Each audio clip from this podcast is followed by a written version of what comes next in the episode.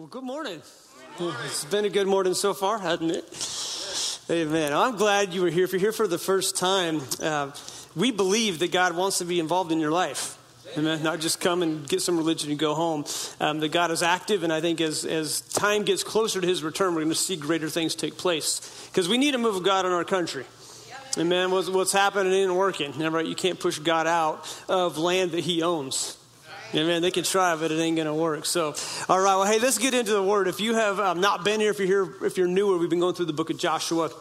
And uh, just a little bit of a recap so you have an idea where we're going.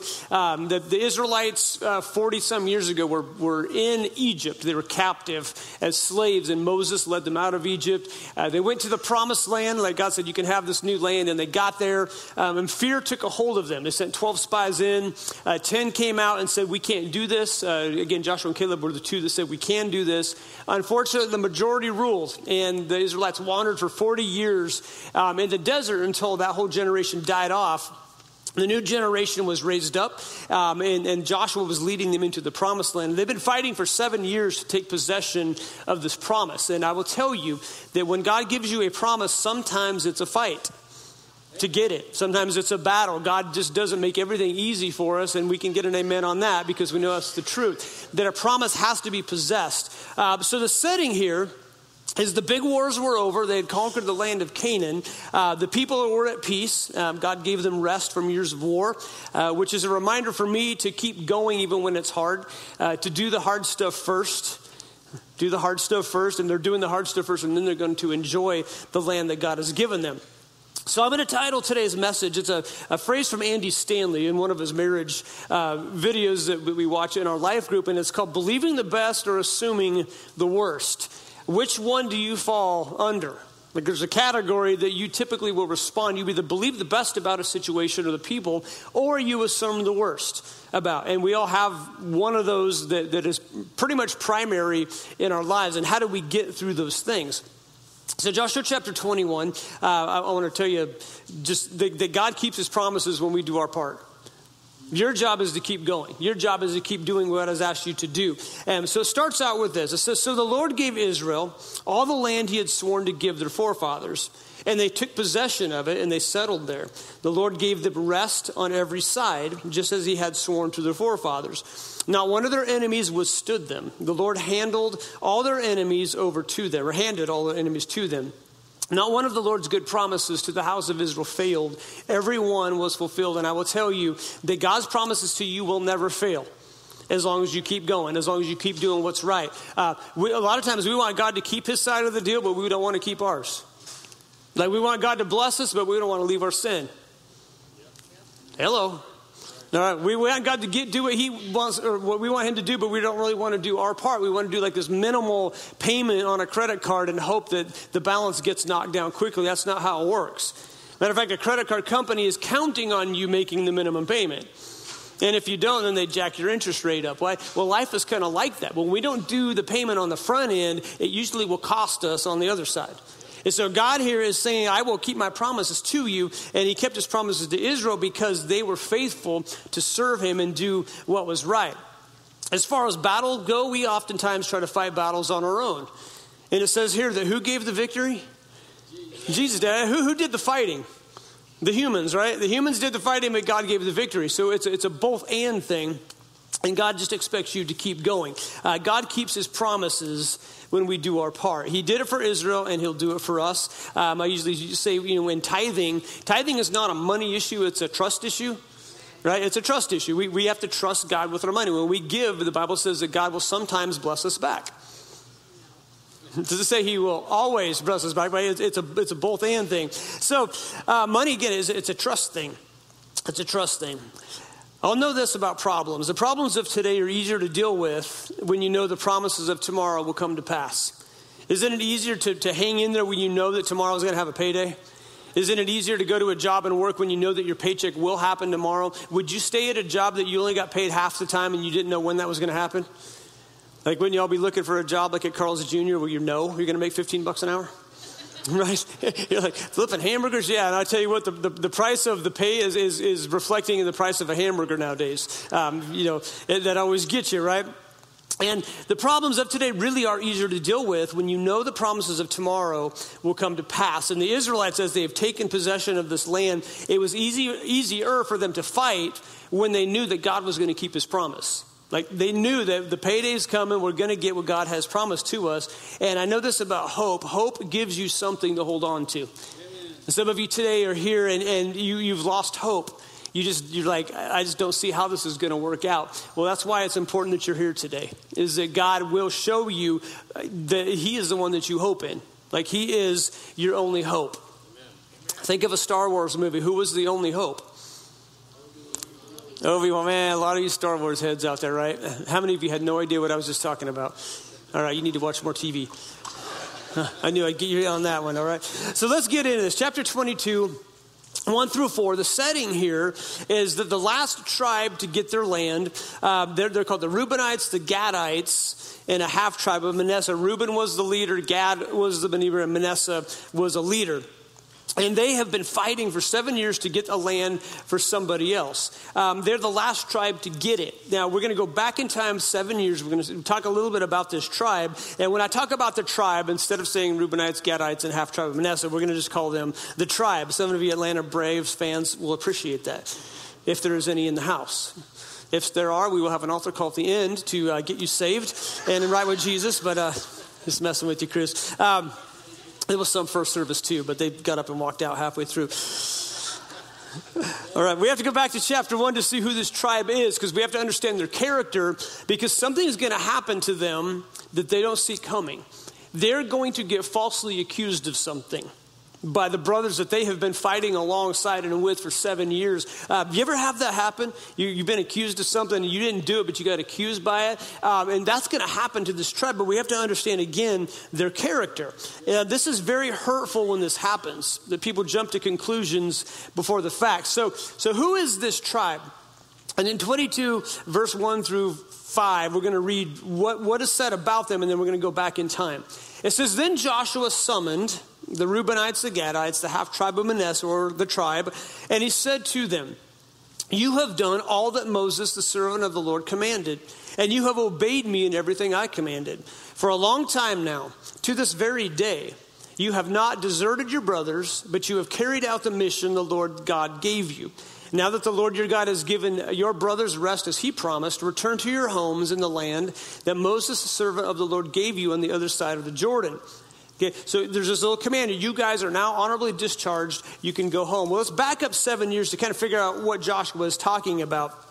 So, as, as Israel is about to take over Canaan, there's the Jordan River in between them and the Promised Land. They're staged um, in this one area and they're ready to go over. Jericho is going to be the first city that they're going to take. And God had promised this tribe the land on this side of the river, on the east side of the river. Okay, the, all of Israel would go to the west side and take over that land, but this tribe was promised land on this side of the river. And, and Joshua was okay with it. He said, But Okay, I need, your, your families can stay, but I need all of your fighting men to cross the Jordan River to help out your brothers take possession of this land. There was about 30,000 fighting men.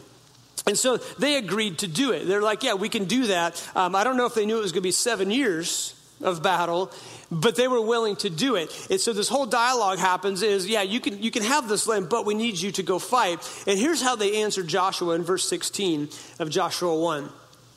Then they answered Joshua, Whatever you have commanded us, we will do. Sounds like your children, right? Whatever you want, mom, dad. And wherever you send us, we will go. We're looking into the heart of these fighting men. Just as we fully obeyed Moses, so we will fully obey you. Only may the Lord your God be with you as he was with Moses. Whoever rebels, like this, whoever rebels against your word and does not obey your words, whatever you may command, we'll just kill him. That's pretty good motivation, right? Can you imagine getting ready to go for a family trip and you get your whole tribe in the car and you're like, eh, if you disobey, you die. We'll just leave you at the rest stop, right? It, it all has to happen is one or two times and kids start obeying all over the country. And that's what he's saying here is, is, is, these guys are like, yeah, and whoever doesn't listen to you, we'll just kill them and everything will be fine. I kind of like Old Testament how they did things, right? It was nothing about feelings, it was all about obedience, all right? Only be strong and courageous. We get a glimpse of these men. We get a glimpse of their heart to go to war for their brothers. We get a glimpse of what it is to be in American military, to go fight in a country that's not yours to help other people who can't help themselves.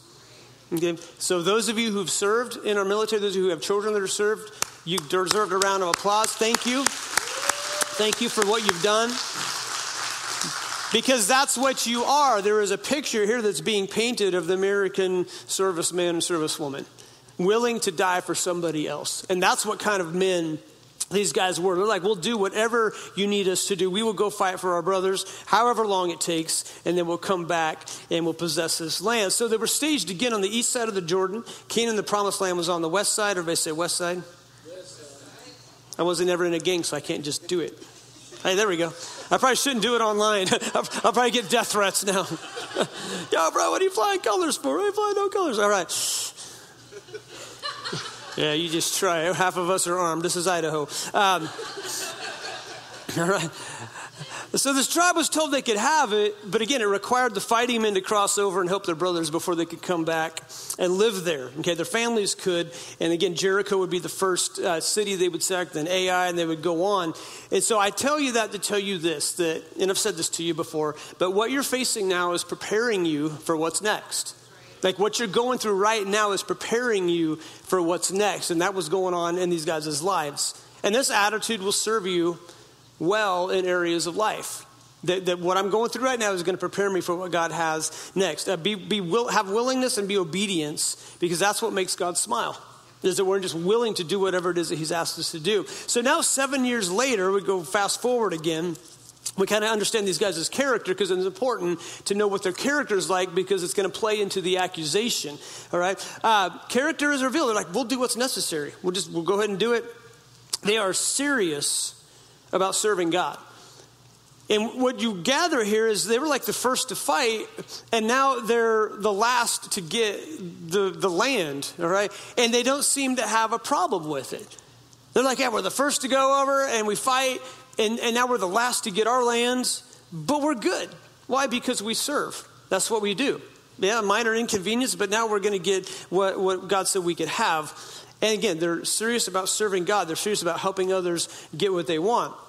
So now they're about to get honorably discharged. Uh, Joshua 22, 5 through 8. Now we're back into uh, the, current time. And here's what, what Joshua said. He's like, dismissed. And he goes, oh, wait, time out, hold on. Everybody's walking out. They're like, what? He goes, like, uh, one more thing. one more thing. I, I got to do this. And it's kind of like a dad. When, when your kids drive off, you're like, hey, drive safe, right? We know that they're probably not going to drive crazy, but we just feel that need to tell them. You ever been there?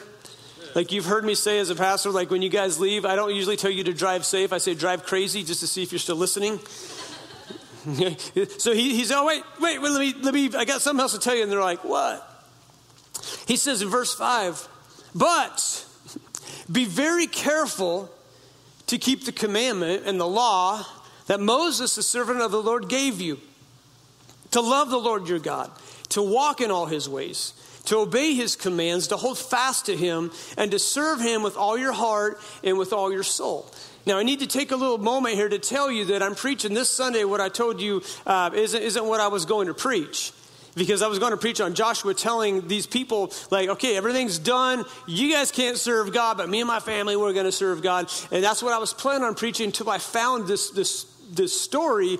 And I'm like, man, I got to put this message on hold for next week because this is a message that we need to hear. And he tells them kind of the same thing he's going to tell everybody next week, but he's reminding these men who have fought valiantly for seven years, these men whose character has been impeccable. They had the strength and energy to help other people. And how he's like, oh, you guys don't, don't forget to serve God. And if, as a human, Bob, I'd be like, what do you think I've been doing? Like, what are you preaching at me now? I've given up seven years of my life, bro. What, what are you preaching at me for? Anybody else be kind of like that? You're like, I've, I've been doing what's right. What, what, Joshua, what do you think? What, have you been, what are you thinking, man? Come on, you're preaching to the, the army here. Like, we've been faithful. But you don't see any of that attitude. You don't see any attitude displayed. It's almost like they're just stopping, they're just listening, like, yeah, it's a great reminder. Yes, we're supposed to love God. But in my brain, I would be like, that's what I've been doing. It would be like your boss coming in and telling you to do the job that you've been doing well the whole time. Right? And don't forget to do this. And don't forget, you're like, man, I've been, I got this nail. I got it down. We, we tend to get this little bit of an attitude when somebody tells us what to do or what not to do. Or maybe that's just an American thing. We just don't like to be told what to do, right? right? Like everybody, if, if they told you you can't wear a mask, we, 90% of us will come to church with masks next week. like, you told me I couldn't, so I'm going to do it, right? We just have this little rebelliousness in our hearts. And he's just given them, be, be, be very careful to keep the commandments of God. And they're like, yes, sir. And I'm sure some of them are going, yeah, that's what we've been doing this whole time. But they don't show any attitude. And what I wrote here is they, they may have been taken aback a little bit by Joshua's little motivational speech, but because Joshua is a great leader, he understands human nature. Okay, they, they needed it a little bit just to remind them don't take your foot off the gas. You've been battling for seven years and you have this idea in your mind, I can now take it easy. And I will tell you, in your walk with God, when you battle, battle, battle, battle, but if you ever take your foot off the gas, if you ever take it easy and you just kind of put your guard down, that's when the devil likes to attack you. So I think he's just telling you, you fought hard, just keep in mind all right, just to continue to serve God. It reminds me, one of my favorite movies is Gladiator. And when Marcus Aurelius comes up to Maximus and you know, the war's over, they fought Germania, there's like nobody else to fight. And he says, What can we do to honor you, Maximus? And he just says, Let me go home.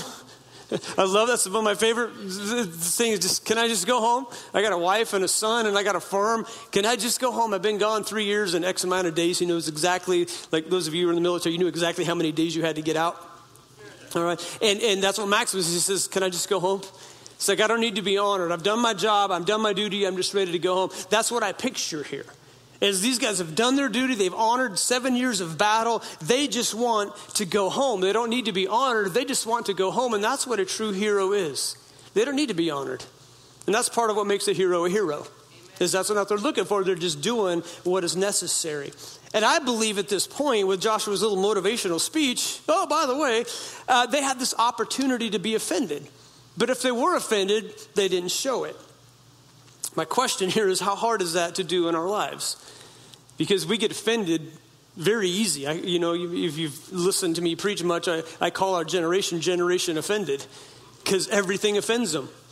it's like, you sneezed funny. That offends me. You should sneeze different. And you're like, that you sneezed offends me. I mean, everything seems to offend people. And I'm like, grow up, get some thick skin, right? Because America was made on, on just little sissies who didn't want to fight or tough it out. No, America was made by tough people, right?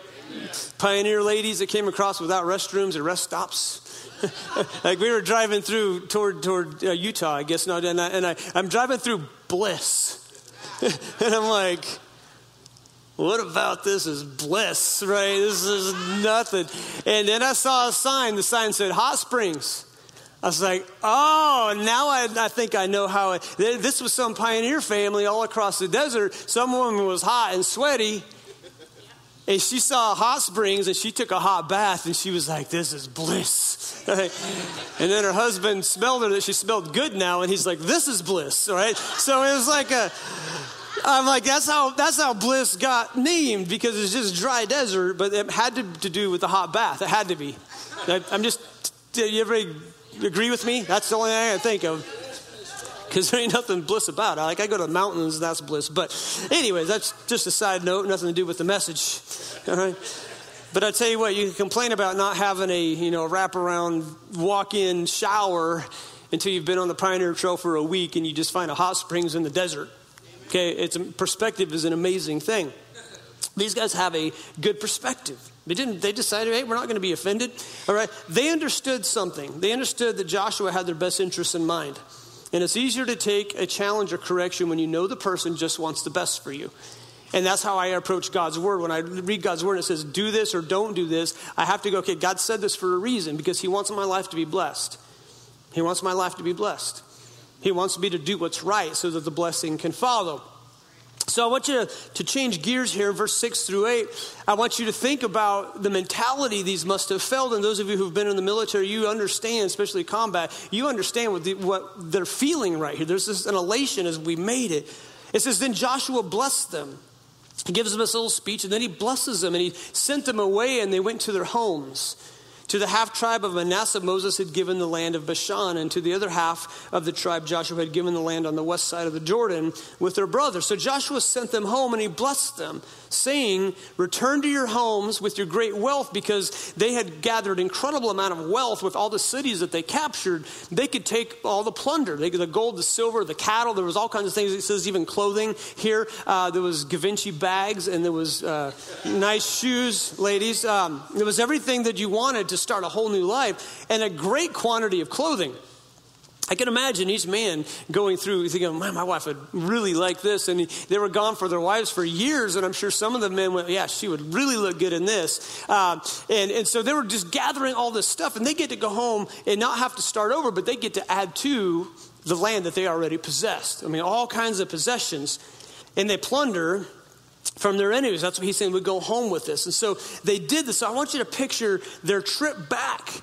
Okay, they're fought for seven years together and they're going back, back toward the river, going back to the place where they began. And I'd imagine they saw the 12 stones that were piled up when the Jordan River, when God stopped the water and the water receded and they walked through on dry ground seven years ago. That they saw that pile of rocks as a memory of what had happened and go, man, remember those rocks? That's when we came through on, you know, and it doesn't say nothing about the Jordan stopping here. They probably had to wade through it, but they were probably cool with that. It's just water, right?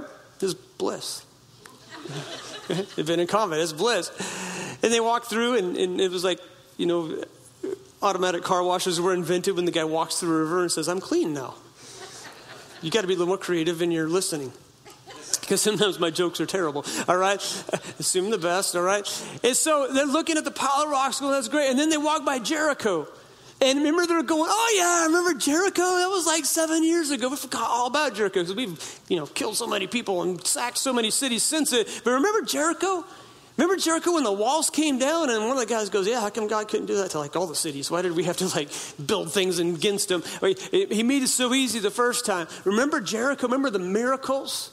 Remember that one wall that's still standing because Rahab was up there and God kept his promise to her? Remember that? And they're reminiscing about all these things. And then they decide to build something. All right, they're, they're thinking back in this emotional high I think they're on. And in their emotion, they're like, you know, we're going to build an altar that's a replica of the altar of God at Shiloh. There's a city called Shiloh, and that's where the altar was, where they would sacrifice to the living God. And they get this idea let's build a big one that's just as a memory of what God did. We got Jericho, we got the pile of 12 rocks to remember. Let's build an altar, okay, just to remember who we serve.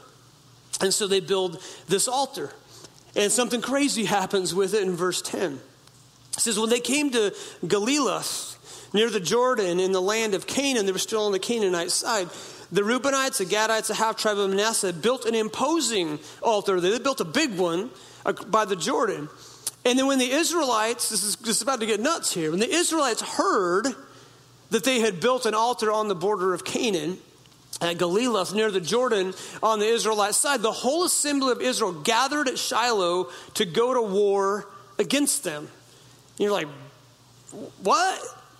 Like the brothers that have just fought with you for seven years to help you get your land, they go build this thing and now they're getting ready to go to war and kill them? Okay, what, why? Like, what, what happened here? And they didn't even know what was happening. This is crazy. It says, and their brothers hear about it. They see this altar and they totally misread what's going on. Here's what they thought they thought that the tribe built an altar to some other God. They thought that they left the God that they had been serving and they were just going to go do their own thing. And, and they totally assumed the worst and they gather for war without fact checking first. And what's weird about this story is that they knew the character of the tribe, and that's why we went back and looked at their character. The character was faithfulness, the character was commitment. The faithfulness is we're going to serve God, if not, we'll kill you. And they were committed to this. And yet, Israel was so fast to jump on this little bandwagon that they were ready to go to war against them. guys, how often do we do that? How often do we jump to conclusions we don't know all the facts? How often in our marriages do we go to war so quickly when we don't understand what the other person really means by what they said? Or by what they looked, or, or the text that they sent, or maybe didn't send. We, we build this idea and then we go to war really quickly. And we've all had this happen to us. Somebody jumped to conclusions about our motives, and it hurts when that happens. You just try to do the right thing and it blows up in your face because of someone else's wrong assumption. I've always said that, that you should live in such a way that if you get falsely accused, people who know you well would go, That doesn't sound like them. That doesn't sound like their character. That doesn't sound like something that they would do. We better check into this further because that just doesn't sound like them. I want to show you something here. It's on the slide. What they saw, the Israelites, wasn't what was. What they saw, what was, I want to show you something because I have this thing in my brain where I see words backwards and it's not, not dyslexic, I do it on purpose. What is saw backwards? Was. What, what, what they saw wasn't what was. And yet, so often in our lives, what we see, we just assume is what it was. We're guilty of that. What we saw isn't what is, but, but it's the reverse. Also, the reverse of live, L I V E, is evil.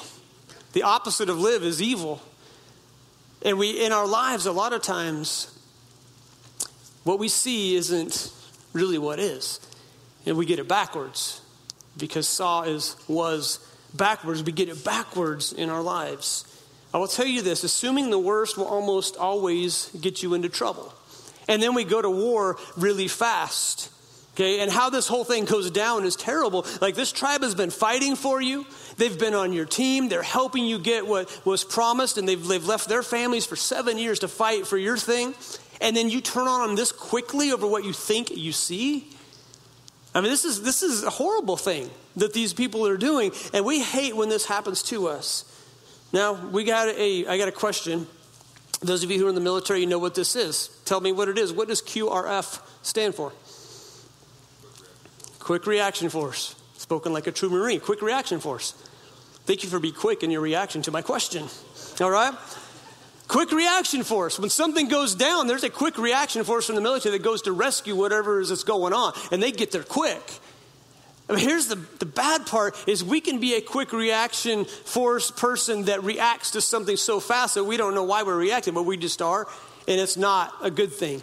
It turns out bad. Somebody says something, somebody cuts us off, somebody does something, and we go like, ah, and we don't know why they're doing what they're doing, but we know that it made us mad, so that's how we're going to respond to it. We don't always understand what's going on with other people. We do know that they ticked us off and we're going to let them know about it. Like I said, Eagle Road, and now it's becoming Meridian Road. Is now the is Meridian Road is now the new Eagle Road, right? It's just like, come on! I had a guy pull in front of me the other day, and he went like you know ten under, and he's in the fast lane. I'm like, bro, I'm gonna let you know what I think about this. Um, so I did the smart thing. I just passed him on the right. All right. I want to get a big old bumper for my truck just to push you out of the way. If you do that, right? I'll put like a CLC you know, emblem on it that sticks onto their car. Actually, I'd probably use a different church just for because. Uh, all right. But a quick reaction for us, we can be this way with, with our emotions. And that's what happened with the Israelites is they saw something that, that is even true. They just they thought they knew what it was. And they get together. They're ready to go to war against the brothers who had just fought for them. And how often does this happen in churches? Where your brothers and sisters are together, but you are a quick reaction for us. You see or hear something that you think is different than what it is, and man, we just go to war over it. You know, the best thing that we can do is to clarify some things, and that actually is what happens here. So they get confronted uh, fairly harshly and fairly quickly. There's a guy named Phineas um, who is he's a priest and, and they get together and he's like okay i need to go talk to him. And he just lights into them. They send him over and he starts talking to him. And here's what he says in verse 16 it says the whole assembly of the lord says all right all the israelites are talking about these guys. He's like how could you break faith with a with a god of israel like this? Accusations false accusations. How could you turn away from the lord and build yourselves as altar in rebellion against him now was not the sin of Peor enough for us? Peor was a sin where it affected everybody. The one guy did something bad and it affected everyone. Okay, up to this very day, we've not cleansed ourselves from that sin, even though the plague fell on the whole community of the Lord. And are you now turning away from the Lord? If you rebel against the Lord today, tomorrow he will be angry with the whole community of Israel. And he goes on to talk about Achan. If you hear Pastor Stevie preach that, where Achan took some stuff out of Jericho he wasn't supposed to take, God says, don't take stuff. And, and, and he did it anyway. He took it and he hid it in his tent. In the next battle, 36 Israelites were killed. It's the only recorded deaths of all of Israel through all these battles. And it was because one person's sin affected everybody. And I will tell you this. Like what we stand, like in our, our church leadership, like if you're in sin, you're in sexual sin especially, you should not be in public ministry. Hello? Because it affects everything. You get repent, get it right, all right, and we'll forgive you. But don't be living that way. Why? Because it can infect a whole church family. And our job as, as leaders is to have to deal with that. So we'd rather you just not do it so we don't have to deal with it. We have to play good pastor, nice pastor, terrible pastor, mean pastor, right? The good cop, bad cop thing. Because sometimes I don't want to be the bad pastor. I don't have to confront. So if y'all quit sinning, then I don't have to confront you. Everything's cool. It's like parenting children on a trip, right? It's like, y'all shut up and nothing bad will go down. This is how it works, but we know that's not how it works in real life, right? We don't want to have to deal with it, but we, I'll tell you, with sin, sin left unchecked will infect everything. And that's why we're serious. We're about restoration. We're about we're a hospital, not a courtroom. But sin has to be dealt with, right? It has to be dealt with, and and that's again in in Phineas's defense. All right, when he comes and he lights into them, we have to understand the history. Phineas was actually a really good guy. He was a good priest. And what he's seeing, okay, isn't what was, but it was what he thinks is, and he's dealing with it pretty harshly. And what he's telling this group of people, he's saying, Tribe, remember Peor? Remember what, what, what happened there, how it infected everybody? And it, it, it didn't just affect the people that were involved, it infected all of Israel or Achan when he stole that stuff. It was only him and a couple people that really knew about it, his family. He said, but it infected everybody, and 36 of our men were killed. There was 36 sons that died. 36 you know, husbands and their brothers that died as a result of one person's rebellion. So Phineas is coming to them not out of this terrible accusation, but is saying, What you're doing, or what I think you're doing, is infecting everybody. And we don't want that to happen. So Phineas actually has the right motive, he's just taking the wrong approach. How often do we do that? We have the right motive, but our approach is bad. An approach really matters. Okay, if you've been here very long, I've, I've, told you the story when I was about eight, nine years old, and I wanted to milk our cow. We had a cow that actually didn't have milk. She was a Holstein. She had udders, but she didn't have milk. And I had this wild idea that I was going to milk Bossy. That was her name. So I grabbed the old coffee can and I reached in right between her back legs, and that's a really bad way to milk a cow. I should have known better because we just raised beef and I'll just be brutal. We just shot them in the pasture and we butchered them right there. That's, that was pioneer way of life. Because we all know that meat comes from supermarkets, all right? Nothing dies when you eat your steak, just so you know that. Because they grew it in some test tube. But, but that's, how we, that's how we did our beef. And so I reached in and grabbed an udder, and that, that bossy didn't like that. And she kicked me right here and sent me flying backwards. And I learned a lesson there. Approach matters. Okay? Approach matters. Approach matters. It really does. And he gets this wrong approach because he, he's thinking what isn't. He just lights into him without first asking the question because had Phineas thought about it, he was so spun up. He, it, had, he, had he thought about it, he would have went to him and said, okay, guys, what's that thing you built and why did you build it? Wouldn't that have been the right response? And a lot of times we don't know what the right response is until we have to make the stupid response. All of us that are married go, Yep, I know exactly what that's like. All right? Had the wrong approach, okay? And he lights into him without asking the question. But I wished he would have, you know, for the sake of the story, just went to him and said, Hey, what's that thing you built and why did you build it? Just explain this to me. And, and if he had done that, this story probably wouldn't be in the Bible. We wouldn't learn from it. But even a man of God, Phineas, had the ability to be emotional and jump to conclusions. All right, it seems like people, this is all Middle East, they're still a little spun up quickly. All right, from what I see on the news, I've never been there, been in the military, but I've seen they get spun up pretty fast, and, and that, that nothing's changed. All right, it's kind of the same mentality of get spun up and then figure out why, or get spun up and not figure out why and still be spun up. All right, that, that can happen. It's kind of human nature. My encouragement here is for you to clarify motive before jumping to conclusions. I'm preaching to myself as well. This is why our court system, though in America is not perfect, it is good. It is important. Because what does a judge and jury do? They will take all the information and then look at the case to say, okay, we need to make a ruling here, but we need to know everything about it. I've done enough marriage counseling to know that the first one I hear is usually one I believe, and then I realize, wait, no, there's more to the story. It's like, okay, did I hear the man side? I'm like, oh, that's why. It's been a year and a half since you've been in bed together. No wonder he's grumpy. Okay, this makes some sense here, right? We just meet the needs here, and then we'll see some things go on. Maybe that was for somebody in this church right now. My wife and I do the marriage thing, so I can talk about this. That's my pulpit. I can talk about what I want anyway, right? Because it's all about meeting needs, okay? Meeting needs. You meet her needs, she meets your needs. Usually it's a pretty happy marriage. Start withholding each other, then there's a lot of grumpiness that takes place. And so that was for free. I won't charge you for that bit of information. Next week, the church will be full of happy, smiling people. hey, we took your advice. It worked, right? Hey, God made it, didn't He, right? God made it that way, right? And your sixth graders are going to hear about it from a junior high person don't know nothing about it, so they need to hear it in church, directly from God's word. Amen? And here's what I know. At times we're so guilty of jumping to conclusions about things we think we know. Some people are experts at it. My challenge here is don't become an expert at accusation. I know some people that practice accusation so much they have a PhD in it. like they're way beyond the masters. They're the PhD, they're really good at it. Help us not to be that way. But there's two sides here there's the accused, and we don't like it when it happens to us. But how often do we play part of the accuser? Way more often than we think.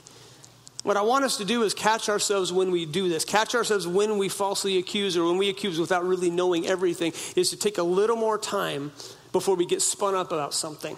Something that I wish Phineas, as I, again, a man of God, and he was a good priest, that he didn't do. He got so spun up, maybe because the crowd got spun up. Like all Israel's like, yeah, we're gonna go kill them. You know, let's go, let's go take these guys out. And and yet he didn't do that. But then something good happens. He confronts them He's talking about rebellion and all this. And then the, the tribe is able to answer, okay?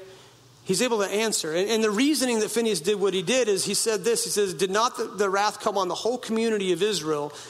Okay, he was not the only one who died for his sin. He was talking about Achan in verse 20. He said, guys, his reasoning was, I don't want what I think you're doing to affect everybody. So we have to, again, understand that his, his motive was right, his approach was wrong. And that's most of marriage issues is our motives are right, but the approach can be wrong. We have to learn to, to work on the approach. Approach is really important. So they get to answer. Says, Then the tribe replied to the heads of the clans of Israel, 10 guys and Phineas, and they say this, verse 22 The mighty one, God the Lord, the mighty one, God the Lord, he knows, and let Israel know. If this has been in rebellion or disobedience to the Lord, don't spare us. Matter of fact, kill us. If we're in rebellion, kill us now. If we have built our own altar to turn away from the Lord and to offer burnt sacrifices and grain offerings or to sacrifice fellowship offerings on it, may the Lord Himself hold us into account. And then they explain this is why we did what we did. He says, No, you're, you're, wrong. We didn't build some altar to some unknown God. We actually built it to the God that we're serving. This is why we did it. Verse 24. This is our motive. We did it for fear that someday your descendants might say to ours, what did you have to do with the Lord, the God of Israel? The Lord has made the Jordan a boundary between us and you, the Reubenites and the Gadites. You have no share in the Lord. So your descendants might cause ours to stop fearing the Lord. He was using a physical boundary, a river, to say people on your side of the river that are living in the land of Canaan might look on our side, the side that Moses gave us as a small clan, and say, You have nothing to do with the God we're serving because you're on the wrong side of the border. You live on the wrong side of the tracks. You see what's happening here? The, how we can look at somebody with a different lifestyle than ours. And, and again, if it's sinful, we call it for what it is. But they may dress different, they may look different, they may act different because they're on the west side versus the east side, they're on the wrong side of the tracks. And we have this idea, well, that's the way they are because if that's where they live. We can, we can falsely accuse people. But God loves you regardless of what side of the tracks you live on. And in Kuna, that's really important. Okay? Our church used to be on the south side of the tracks. Now we're north side. How do you, what do you do? What do you do for north? I don't know how you do. How do you do a gang sign for north side? You don't know? Okay. That's because there ain't no gangs on the north side, right? It's either west side or east side. But now we're on the, the north side. But those of you who live on the other side of the tracks, you're welcome here too. It just takes you longer to get here, all right? That's all. If we have this idea of, okay, you know, the good people live on this side, and the bad people live on that side, and that's what they're saying, is we built this altar here to prevent people from saying that we don't belong to God. That's why they do it. And Phineas goes, Oh, cool. All right, got that cleared up. See ya. That's, if you read the whole story, that's kind of what they did. And Phineas goes back. They go to Israel. Like Israel's like, yeah, we're gonna kill him. And Phineas said, oh, time out, man. Everything's cool. They're, they're still serving God. They just wanted to build a replica to, to say, okay, we're serving God too, so our future generations look, go, okay, they're serving God too. They're on our team. They're cool. And all this was like, ah, oh, okay, cool. I'm gonna go home and go eat because that's what emotional people do.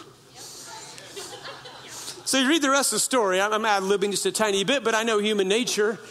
And Phineas is just like, no, everything's cool, we got it talked out. But wouldn't it have been great to talk it out before they got all spun up? Okay, before the quick reaction force got together, like, let's go kill them, right? And, and they should have went, you know what? Those are our brothers that fought with us for seven years. And their character was like, they were the last man standing. They were the first to fight. They were the last to leave. Yeah, they probably didn't build an altar to some unknown God. That doesn't, that doesn't matter. But they got so spun up. Why? Because there was probably one or two people that were influential that went, and went they built this altar and it was not to our God. And they're like, yeah! Because if you read the Bible, that happens a lot. If you watch CNN, that happens a lot. like they're like, ah! And like, what are we shouting for? I don't know, but it feels good. Some people just want to get their anger out and they don't know what they're angry at, but they know that they're angry and they need to be angry at somebody. And it's got to be you, it's got to be the church, it's got to be Christians. We're not responsible for other people's anger. We really aren't. So I love this story. And here's what I want to challenge us to do as we close this out. They again said, This is just a symbol of our commitment to God. And Phineas and the men, they get this clarification. They go back and they tell the Israelites the truth and like, okay, cool, everything's cool. And here's what I admire about the tribe. Not only are they valiant warriors, they were pretty gracious to the accusers. They were pretty gracious. Instead of going, I can't believe you thought we did, they, they just answered the question. The tribe said, No, Phineas, this is why we did what we did. Like, we know you're a good guy. We know you got spun up over something that's kind of crazy, but that's not what, what, what you saw wasn't what was. It was backwards. And they didn't seem to hold anything against Phineas and the Israelites because everything went back to peacefulness. And I love this in the story because how good are we at doing that? How good are we at being gracious to our accusers? I think Jesus was pretty gracious to his accusers. Father, forgive them if they don't know what they're doing. And in our minds, isn't it something that we could do if our spouse or our kids or boss or whatever's driving us kind of nuts in our brain just to go, Father, forgive them, they don't know what they're doing? And then our flesh goes, they know exactly what they're doing. right? Because you're like me, I'm like, they know exactly what they're doing. They're pushing the button. They're pushing the button. But I love just their response to it. They were gracious. They understood, I believe, the fear that Phineas had. They understood where Phineas was coming from, saying, Yeah, bro, we understand. You know, what we built, again, wasn't what you thought, but we can understand where you're coming from. We understand that you're just looking out for everybody. And I wish that, that I was better at that. I wish that I was better at trying to get into the heart of somebody else as to why they're saying what they're saying or doing what they're doing. To say, you know what, they're probably not really coming at me like I think they are. I don't think they just get up in the morning and go, How can I get him today? I'm going to think of some one liners. I'm really just going to destroy them emotionally with my verbal barrage of you know, nuclear bombs. That was a mouthful, wasn't it? It just came out because that wasn't on my notes and I didn't practice. Bible says, again, if you have a problem with somebody in the church, if, if somebody offends you, there's a couple things you do. First of all, you post it on social media, then you talk to a bunch of people about it. And if that doesn't work, then you actually go to the person and you bum them. So, what the Bible says to do. The Bible says if a brother offends you or a sister offends you, like if somebody offends you, especially in the church family, you got to go right to them first.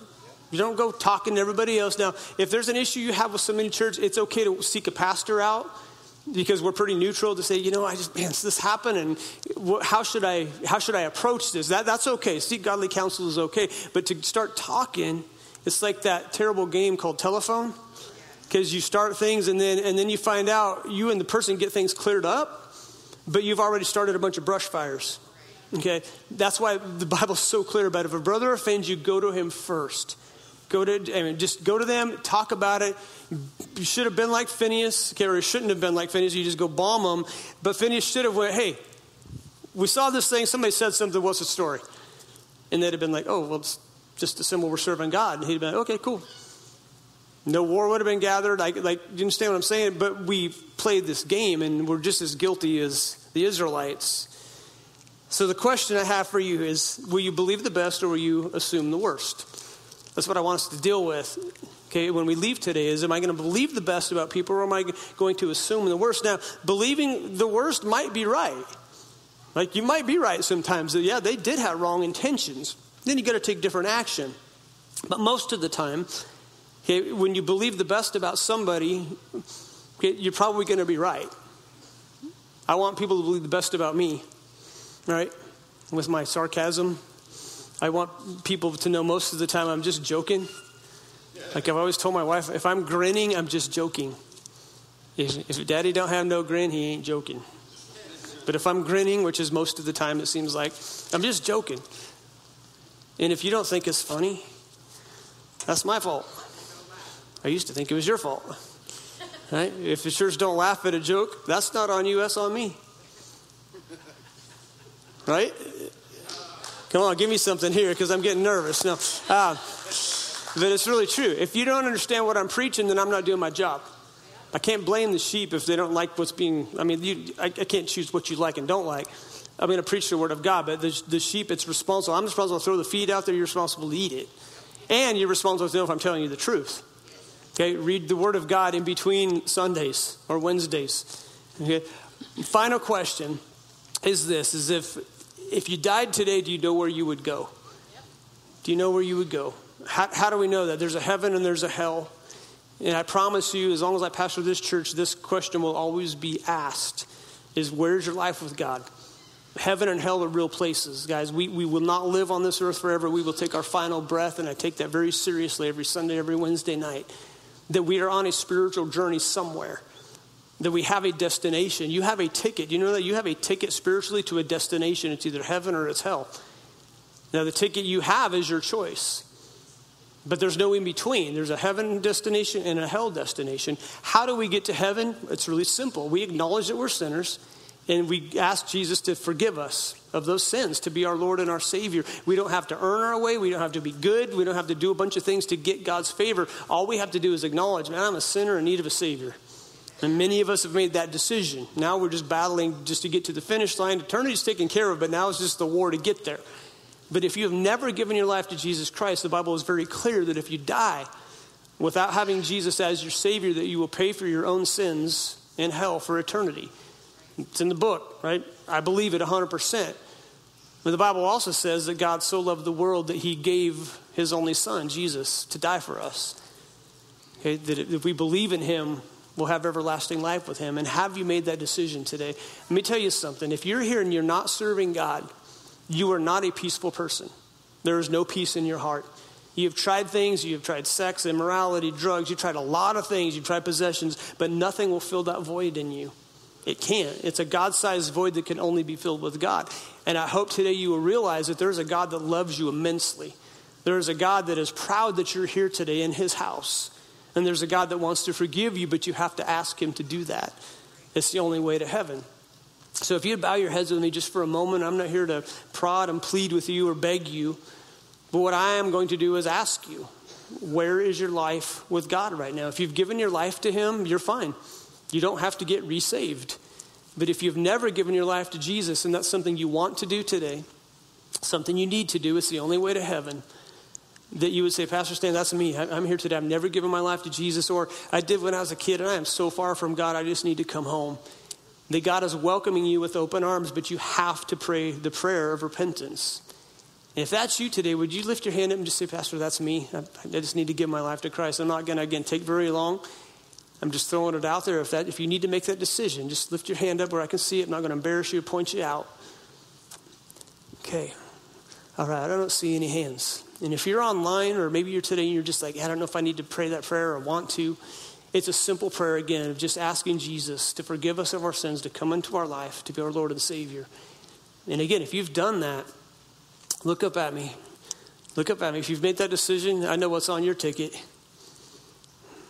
You get eternity, baby, in heaven. All right? And that's a good thing. That's a good thing. Amen. Awesome. Well, hey, that's all I got. Did it help anybody today? Yeah, yeah. Tell me Monday. It didn't help. I didn't listen. I, I was, I was Phineas, man. I was Phineas. Uh, so if you if you know somebody who tends to jump to conclusions quicker, just say, "Hey, Phineas, what's up?" Um, call him that. So, Pastor Stevie, anything? To, all right, he just came up. All right, love y'all. If you're brand new, go back and get your coffee cup.